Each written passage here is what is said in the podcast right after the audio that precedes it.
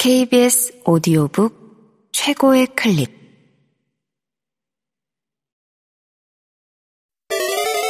B S O D O 북.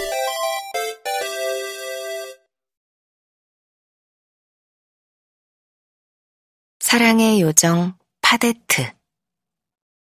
조르주 상드 지음. 성우 최현지 읽음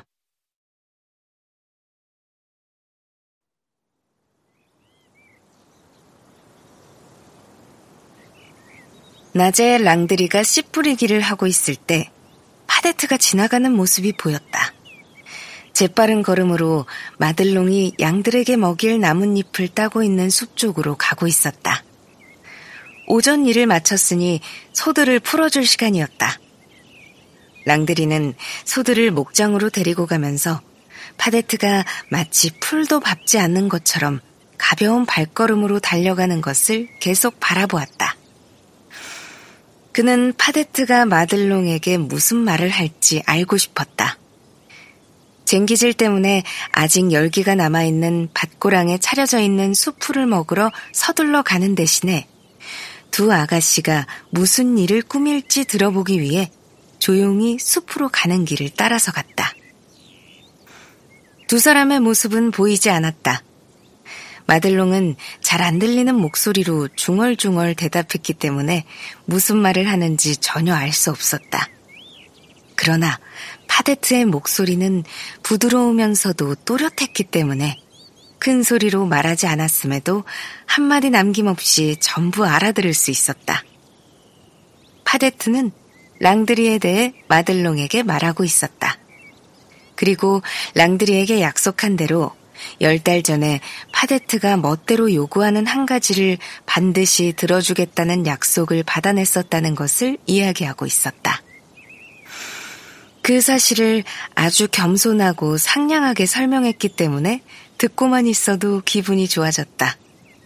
그리고 도깨비불에 대한 것도 랑드리가 겁을 먹었다는 사실도 이야기하지 않고 성 앙도슈 축일 전날 밤 조약돌 여울목을 건너려다 잘못해서 물에 빠질 뻔했던 일만 이야기했다.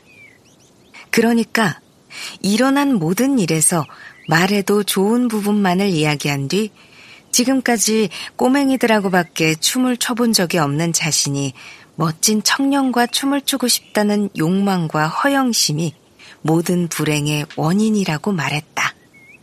그러자 화가 치민 마들롱은 목소리를 높여 말했다. 그게 나랑 무슨 상관이지? 평생 쌍둥이네 쌍둥이들과 춤추면 되겠네. 귀뚜라미, 그렇게 해도 나는 조금도 손해볼 것도 없고 조금도 부럽지 않아. 파데트가 다시 말했다. 가엾은 랑드리에 대해 그렇게 매정하게 말하지 마. 랑드리는 너에게 마음을 줬잖아. 만일 네가 받아주지 않으면 랑드리는 내가 말로 표현할 수 없을 정도로 슬퍼할 거야. 그녀는 아주 상냥한 어조로 너무 멋진 말들로 랑드리를 칭찬했다. 랑드리는 그녀가 말하는 법을 기억해 두었다가 기회가 있을 때 써먹어야겠다고 생각할 정도였다. 그리고 자신을 그렇게 칭찬해주는 말을 들으니 기뻐서 얼굴이 빨개졌다. 마들롱도 파데트가 말을 잘해서 깜짝 놀랐지만 겉으로 드러내지는 않았다. 그러기에는 그녀를 너무나 업신여기고 있었기 때문이다. 말은 잘하네. 뻔뻔하기는. 마들롱은 말했다. 사람들을 가머니설로 속이는 건 할머니한테 배운 모양이지?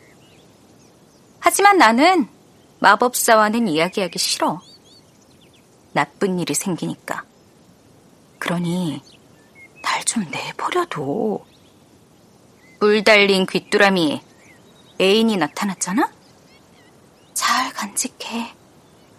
너의 못생긴 낯짝을 좋아할 사람은 그 사람이 처음이자 마지막일 테니까. 나는 말이지, 너를 좋아했던 사람이라면 그 사람이 왕의 아들이라 할지라도 사양할래. 너의 랑들이는 멍청일 뿐이야.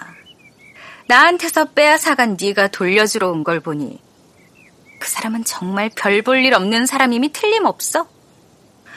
파데트조차 관심을 갖지 않는 남자라니. 그런 사람이 내 애인이 될 수 있다고 생각해? 만일 그것 때문에 네 마음이 상했다면 파데트는 랑드리의 마음속까지 스며드는 듯한 어조로 말했다.